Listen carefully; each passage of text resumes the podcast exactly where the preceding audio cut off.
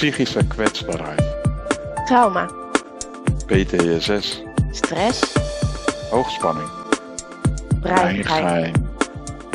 Wij zijn Frank en Hansje, vol breingeheim en wij vertellen hier graag over. Onze kennis en kunde uit het werkveld aangevuld met onze levensverhalen. We zorgen voor de juiste balans, waardoor we moeilijke onderwerpen bespreekbaar maken. We dagen elkaar uit net een stapje verder te gaan in groei. En nemen jou als luisteraar hier graag in mee. Nou, daar zijn we dan. Eh, het had een lange aftrap eh, kunnen worden. En eh, we hebben nu besloten om toch maar gewoon van start af te gaan. Eh, welkom bij Breingein. De eerste opname die we maken. Eh, een beetje onwennig nog. Nieuwe situatie, nieuwe apparatuur. Eh, we zijn er klaar voor. We zijn er zeker klaar voor. En uiteindelijk helemaal niet. Dus beginnen we eraan. Want dat is een beetje wat we eigenlijk wel doen. We hebben het nog nooit gedaan. We springen gewoon. Ehm, soms moet iets wel eventjes een tijdje marineren. Zoals deze podcast eh, kwam eigenlijk al tot stand in november. We hadden het er natuurlijk al over. Wij moeten een podcast beginnen. Yay! Dat Ja. willen we ook zo ontzettend graag. Want de gesprekken die wij hebben is eigenlijk zo interessant en zo leuk. Dat wij denken dat jullie er naar willen luisteren. Dus in november was het eigenlijk al van ja, dat gaan we doen, dat gaan we doen. Toen kwam er ook iemand met een fantastische naam. Ja, en dat werd Breingein dus. En eh, ja, dat beklonk eigenlijk wel. En dan vrij snel kregen we ook de vraag van ja, waar staat dat dan? En eh, komt het echt op Spotify? En dat wij zeiden ja. En wanneer dan? Nou, vanaf vandaag dus. Ja, dus vandaag kun je voor het eerst naar ons luisteren. En wie zijn wij dan? Weet jij dat eigenlijk, wie je bent, Frank? Eh, ja, dat is een zoektocht, hè? Ja, een zoektocht die we eigenlijk, ehm, eh, behalve je naam, kan op zich ook al een hele zoektocht zijn, eh, maar ook wie ben je dan en waar kom je vandaan? Ja, nou ja, in mijn geval, als we het even over namen hebben, ik ben natuurlijk geboren onder een andere naam, geadopteerd naar de volgende, dus ik weet wat de zoektocht van een naam is. Ja, en ik kreeg drie namen mee. En eh, die namen hebben allerlei verbindingen en allerlei verhalen. Maar wie is nou die Frank die hoort achter die naam, zeg maar? En ja, een rastechneut die, eh, die jarenlang eigenlijk altijd bezig is geweest om eh, heel veel techniek uit zijn hoofd te leren. Meterkasten van onder tot boven te kunnen uitpellen. Ja, je kan zo gek niet bedenken. En dan kom je op, eh, op een bepaald moment op het uh, gevoelsvlak terecht. Dat iemand tegen mij zei van ja, wil je geen coach worden? Ik zeg ja, wat moet ik dan doen? Nou, wat je altijd al doet. Gewoon eh, iemand aanspreken en vragen hoe gaat het met je? En kan ik je ergens bij helpen? En ja, dat ging ik toen doen. Alleen toen, toen zei ik wel, ja, maar en dan? Nou, dan volg je ook nog een opleiding. Nou, dat voelde natuurlijk heel vertrouwd, want daar had ik er heel veel al van gedaan. En ehm, ja, zo ben ik in, in dit type vak gerold. En eigenlijk wel. eh, En jij, Jansen? Ja, nou, ik ben er eigenlijk ingerold omdat ik eh, van jongs aan natuurlijk al te maken heb gekregen met best wel veel tegenslag en trauma's die op mijn pad kwamen. En doordat dat op mijn pad kwam en ik eigenlijk steeds niet het goede antwoord kon vinden, vond ik dat ik op zoek moest naar het volgende antwoord. En dat heeft eigenlijk mijn onderzoek in alles opgestart. En dat zorgt ervoor dat ik nu nog steeds iedere keer eh, prachtige opleidingen doe, eh, hele mooie mensen ontmoet en een eh, gigantische bibliotheek aan kennis heb, die ik dus niet deel met mensen, want ja, dat zit in mijn hoofd. Ehm, en dan kom ik jou tegen en dan zeg je, goh, wat interessant wat je daarover vertelt. En dan denk ik, ja, nou ja, het zal wel. En eh, dus dat gaan we nog wel, denk ik, meemaken de- tijdens deze podcast, dat er zomaar informatie gaat stromen en kennis komt. We kennen elkaar vanuit de laatste opleiding eh, die jij hebt gedaan. Ik ben inmiddels bezig met een nieuwe opleiding. En dat is eh, de masteropleiding voor familie- en organisatieopstellingen. Ja, dat klopt. En daar eh, kwam ik jou inderdaad tegen in de master. En toen had ik zoiets van, ja, je, je hebt een eerste gesprek. En, en die gesprekken gingen gelijk eigenlijk heel erg de diepte in. En eh, ja, waar sommige mensen een half uur kunnen praten over willekeurig kleine dingetjes, ging het hier gelijk over van, oh, wat heb jij dan meegemaakt en hoe zit dat in elkaar? Nou, en ja, dat, dat is voedsel tot nadenken, laten we zo maar zeggen. En uh, ja, daar, daar, daar kunnen we de komende podcast behoorlijk wat van laten voorbij gaan, zeg maar. Ja, zeker. Ja, mensen zeggen wel eens um, drie minuten. En we zitten al op een echt gesprek. En dat is wel een beetje wat aan mij kleeft. Volgens mij heb jij daar ook last van. Ja, ja soms gaat het nog sneller. dus uh, ja, en dan, eh, maar ja, dat komt ook omdat het iets is wat uh, in mijn leer, leergierige ik zit. Mm -hmm. En ja, daar heb je ook een beetje last van. Dus ja, ja bij jou hoef ik de dingen maar één keer te vertellen. Uh, ik vraag nog wel eens om herhaling. En ja, dat maakt het dan eigenlijk best grappig. Ja, zeker. Ja, nou, soms heb ik ook herhaling nodig. Gelukkig. ik ben veilbaar. Um, want uh, ja, nee, ik ben zeker niet foutloos. Um, de, podcast die we op willen nemen gaat over breingein. En het geinige van het brein als we te maken hebben met um, tegenslag of uh, trauma of uh, in mijn geval ook PTSS. Um, wat dus posttraumatische stressstoornis is. Um, en ja, kunnen we daar iets meer over vertellen? Ja, het, uh, het, het lijkt uiteindelijk wel iets wat zeg maar zich kenmerkt in herhalingen, zou ik bijna zeggen. Als je het hebt over PTSS, dan heb je het over iets wat in het nu gebeurt, waarvan je denkt, zo, dat is heftig, dat ik daar zo op reageer, zeg. Dat je bijna verbaasd bent van jezelf dat dat gebeurt. Zeker als je dat voor de eerste keer meemaakt. Heb je het helemaal gedefinieerd, dan denk je, oh ja, ja, dat herken ik wel van mezelf.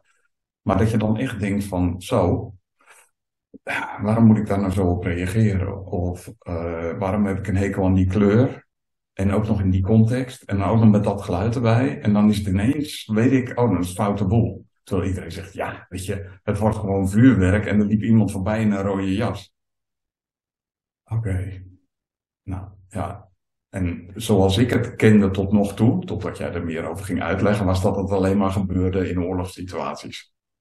Waarbij het echt het heftige trauma wat we nu zien in de Oekraïne, wat daar plaatsvindt, ja, dan, dan, dan is het evident dat je denkt van, oh nou, ja, dat zou wel een trauma achter kunnen laten. Ja. Maar het gaat soms ook heel anders. Ja. En het is soms veel genuanceerder.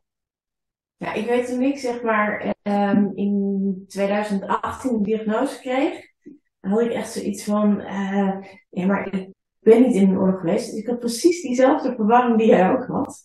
Um, maar het, bleek toch wel waar te zijn. Het gaat eigenlijk om een aantal uh, punten die je kunt afvinken van joh, um, heb je nachtmerries s'nachts? Um, heb je herbelevingen? En herbelevingen zijn dan dat de herinnering niet in het verleden lijkt, maar in het nu plaatsvindt. Um, heb je last van dat je heel graag dingen wil vermijden, omdat het je pijn doet of om ergens aan doet denken. Je hebt een hele hoge mate van stress, dus je bent alert. Dus je hebt echt het idee dat, dat je de hele wereld de hele tijd maar binnen laat komen. Um, dus er zijn al een aantal aanknopingspunten die dus echt ervoor zorgen dat je kunt spreken van PTSS. Um, en je hebt natuurlijk verschillende manieren waarop je eraan kunt komen. Um, en dat is dus inderdaad niet alleen maar oorlog. Nee.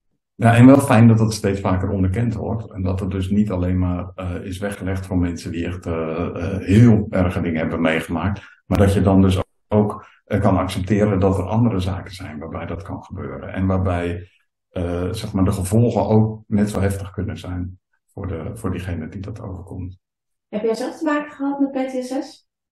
Ja, ik had altijd gezegd van niet. En ik weet niet of ik het zo kan definiëren. Maar um, het, het is ook altijd niet zo'n heel duidelijke scheidslijn tussen waar het al begint en waar het ophoudt.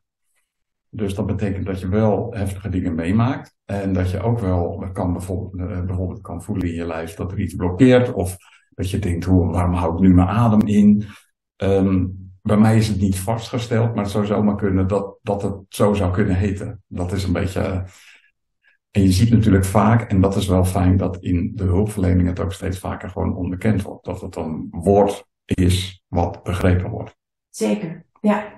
Nou is PTSS vooral verbonden ook aan uh, incidenteel trauma.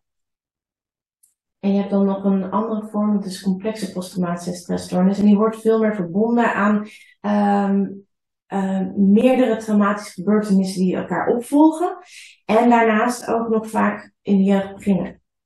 Um, dus ja, dan krijg je dus eigenlijk twee vormen van PTSS. Um,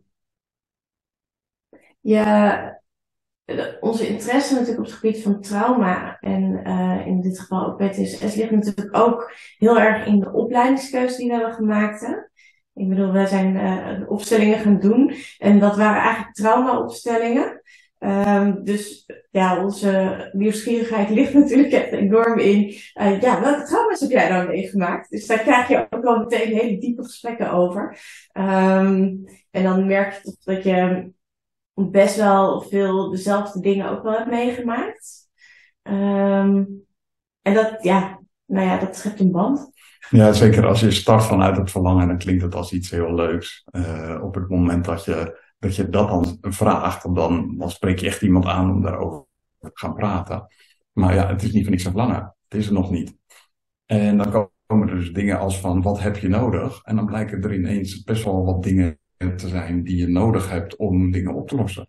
Dus ja, met de breingeinen hopen we ook mensen een handreiking te doen om zelf ook op ongemakkelijke situaties op te zoeken. Open te zijn over wie ik ben, over, over wie we zijn en wat we hebben meegemaakt in het leven.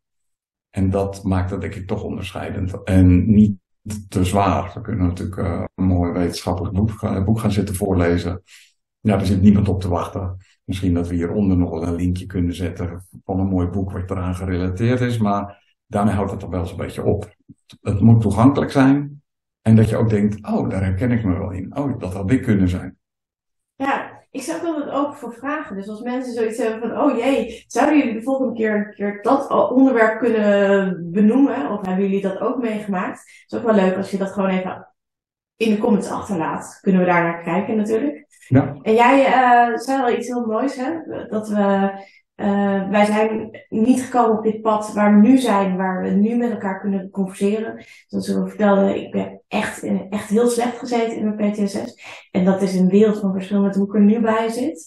Daar, dat heb ik niet in één dag gedaan. En ik had het ook niet gekund zonder de hulp van mensen, onder andere jou. Um, en dat zorgt ervoor dat uh, je eigenlijk iedere keer wel weer de grens moet opzoeken bij jezelf. Zonder dat je daar meteen overheen moet pukkelen. Om, um, om jezelf op te rekken. Om op een andere manier ermee om te gaan. Het op een andere manier vast te houden, zoals ik dat dan heel vaak zeg. Um, en ja, dus we gaan ook in deze podcast elkaar uitdagen om uitdagingen aan te gaan. Zodat jullie met ons mee eigenlijk in de beleving kunnen van, joh, wat gebeurt er nou eigenlijk? Welke stressen voel ik? Welke, wat gebeurt er in mijn hoofd? Um, waarom kies ik uiteindelijk wel om het te doen? Of misschien kies ik wel een keer om het helemaal niet te doen. Wat gaan de anderen hiervan denken? Wat gaan anderen hiervan denken? Zeker, zeker. ons hoofd doet natuurlijk van alles met een opdracht die je krijgt. Um, en ja, het lijkt me gewoon heel erg leuk om jullie daar mee te nemen. Hoe wij dan dat soort uitdagingen aangaan. Ja, zeker. Ja, en uh, ja, dat, dat, dat is toch eigenlijk wat er al ontstaan is. Inderdaad, vanuit de opleidingen die, uh, die we gedaan hebben. En ook uh, dat wat je er in de dagelijkse praktijk mee doet. En uh, schuin aangekeken worden door anderen, wat doe je nu? Uh, uh, of iets zeggen waarvan je vroeger dacht van, maar dat deed ik anders nooit, dat je dat dan nu wel kan zeggen. En ja, dat geeft dan toch een soort van openbaring van, oh, dus dat kan wel. Of, oh, dat, klopt dus wel. En um, ja, dat uh, gebeurt voor en achter de schermen. En uh, wel, eigenlijk laten we nu een stukje van onze keuken zien. Ja, zeker, zeker. ja, en wat voor keuken. Ja, op welke meetkast. Maar, ja, precies. Ja, en uh, juist die verschillende insteek maakt dat we uh, allebei, zeg maar, uh, op onze eigen manier inbreng kunnen hebben in hoe je kan denken. Ik, ik ben helemaal thuis in de wereld hoe techneuten erin zitten. en dat dat als man helemaal niet zo heel erg stoer is om aan te geven. Dat je soms ook wel eens iets voelt waarvan je denkt, hm, maar ja, wat, wat, wat vindt men daar dan van? Want ja, je hebt altijd geleerd dat dingen verklaarbaar zijn en soms zijn ze gewoon niet verklaarbaar. En dan? En en wat ik heel erg aan de kant van vrouwen altijd terug hoor, is dat we altijd zo ontzettend fijn sterk zijn. En dat is ook iets waar je zeg maar eigenlijk ook niet meer de hele tijd mee geconfronteerd wil worden. Want als je sterk moet zijn, dan kun je dus ook de kwetsbaarheid niet onderzoeken die eronder ligt. En eh, het is mooi hoor dat mensen je sterk vinden en dat je veel hebt meegemaakt. En dat ze, dat, maar het voelt ook een beetje als een soort van susser. Zoals bij jou dat, eh, nou, dat is niet verklaarbaar, dus laat maar. Ja, ja, ja het, het, het wordt pas anders als er iemand ineens naar je bureau komt zitten en die barst in tranen uit. En je denkt, zo, maar dat is een stoere gast. Maar het gebeurt dus blijkbaar toch.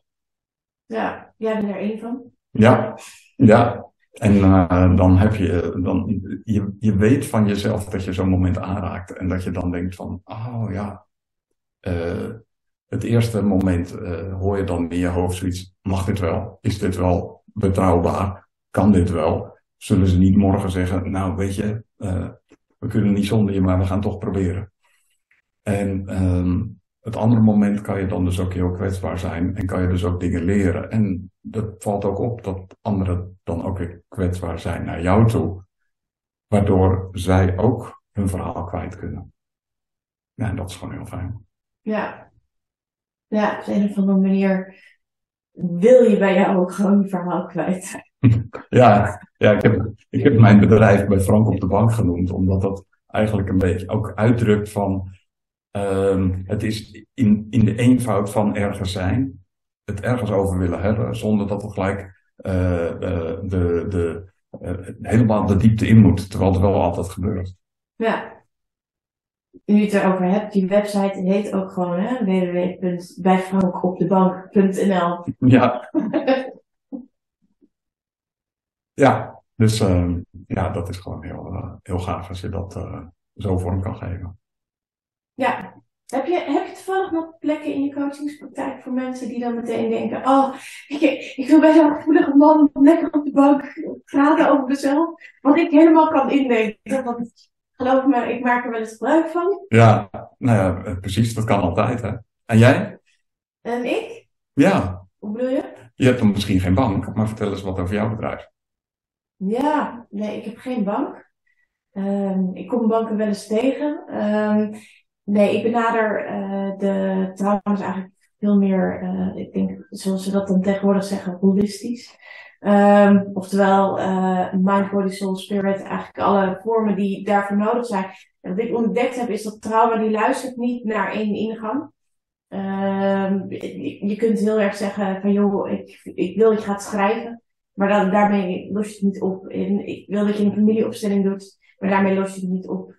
Je kunt, eh, zeg maar, eh gemasseerd worden, maar daarmee los je het niet op. Ik heb ontdekt dat eigenlijk juist al die kleine schakeltjes en hele mini-stapjes zorgen voor ehm, eigenlijk dat je stappen neemt weer een stukje het leven in. Dat je veel minder in de overleving hoeft te gaan zitten om elke dag op te staan, maar dat, het, dat je sprankjes kunt toevoegen. En al die onderdelen eh, beheers ik eigenlijk wel op een bepaald niveau. Waardoor het eigenlijk een soort van geheel wordt. Ehm, ik vind het leuk om met mensen te masterminden. Vooral over wat, wat houdt je bezig en waar loop je tegenaan. En dan dus de kracht van de groep te gebruiken. Als je de kracht van de groep inzet, dat heeft te maken met het zenuwstelsel dat we hebben. Het zenuwstelsel wil graag reguleren. Vroeger kon dat vaak niet bij je ouders, omdat die emotioneel onbeschikbaar waren, waardoor je zeg maar niet zo goed geleerd hebt om met emoties om te gaan. Ehm, en het is prachtig als je dat, zelfs deze leeftijd kun je nog makkelijk leren eh, door af te stemmen op elkaar. Dus het is een beetje een, een kijkje in mijn keuken hoe ik dat aanpak. En dat eh, kun je vinden bij www.natrauma.nl. Dus. Ja, en dat is gaaf, want je had het over de mini-stapjes en dat is eigenlijk ook wat we willen doen met deze podcast. Mini-stapjes die uh, je elke keer net één stapje verder brengen. Want op het moment dat je uh, het doel wat je misschien wel nastreeft in één keer wil halen, dan is dat een giant leap, hè? een hele grote stap. En uh, in veel gevallen zal het zij de buitenwereld, het zij je hoofd je tegenhouden van nou, dat ga je toch nooit lukken, het is veel te veel werk. Ja, dat is, dat is wat ik zelf ervaren heb. Van uh, het weerhoudt je om het te doen, omdat zo'n klein stapje eigenlijk geen nut blijkt te hebben. En uh, ja, dat, ik hoop toch die stapjes te kunnen zetten. Ja, en vanuit zeg maar mijn kant is dat eigenlijk altijd de angst, hè? Dat de angst die erachter zit van, oh god, oh help. En je hebt jezelf, uh, ik maak mezelf liever klein, onzichtbaar, voordat ik het aanga. Want het is echt wat er in mij leeft. Angst, angst, angst. Nou, PTSS is echt een angststoornis. Daar wordt je ook onder geschreven, dus dat klopt ook wel weer. Ja. En daarom, iedere keer, dit is natuurlijk ook wel het aangaan trouwens. Mooi getal, 14 uur 14 is het vanmiddag. um, dat is waarom we het ook aangaan. Omdat we juist uh, willen laten zien dat er heel, heel veel mogelijk is. Ja. Ja, dus dat voelt fijn. En ja. uh, we hebben gewoon de kop eraf geslagen, volgens mij. Ja. ja. ja. Dan is het dus nu tijd voor de eerste opdracht die we moeten doen. Uh-oh. Had jij daarin voorbereid? Wat zei je? Had jij daarin voorbereid? Uh, nou, nee, jij wel, volgens mij. Ja, ik heb een opdracht voor ons. En uh, dat is niet een van de meest makkelijke opdrachten, want uh, het ontvangen is uh, best wel geblokkeerd. Ehm, en het zeg maar voor gek lopen is niet iets wat we heel graag doen, want dat is zichtbaarheid. Dus um, de opdracht die ik aan ons wil meegeven is dat we een dag of een uur, het is een beetje dat we het mogen inschatten naar, want het is niet de bedoeling dat we onze zenuwstelsels meteen helemaal op een pad afhalen. Um, dus het is eh, by choice, dus hoe je het aanpakt. Um, rondlopen met een briefje op je rug van uh, geef mij een compliment. Oh oh. Dan wordt het spannender. Oh.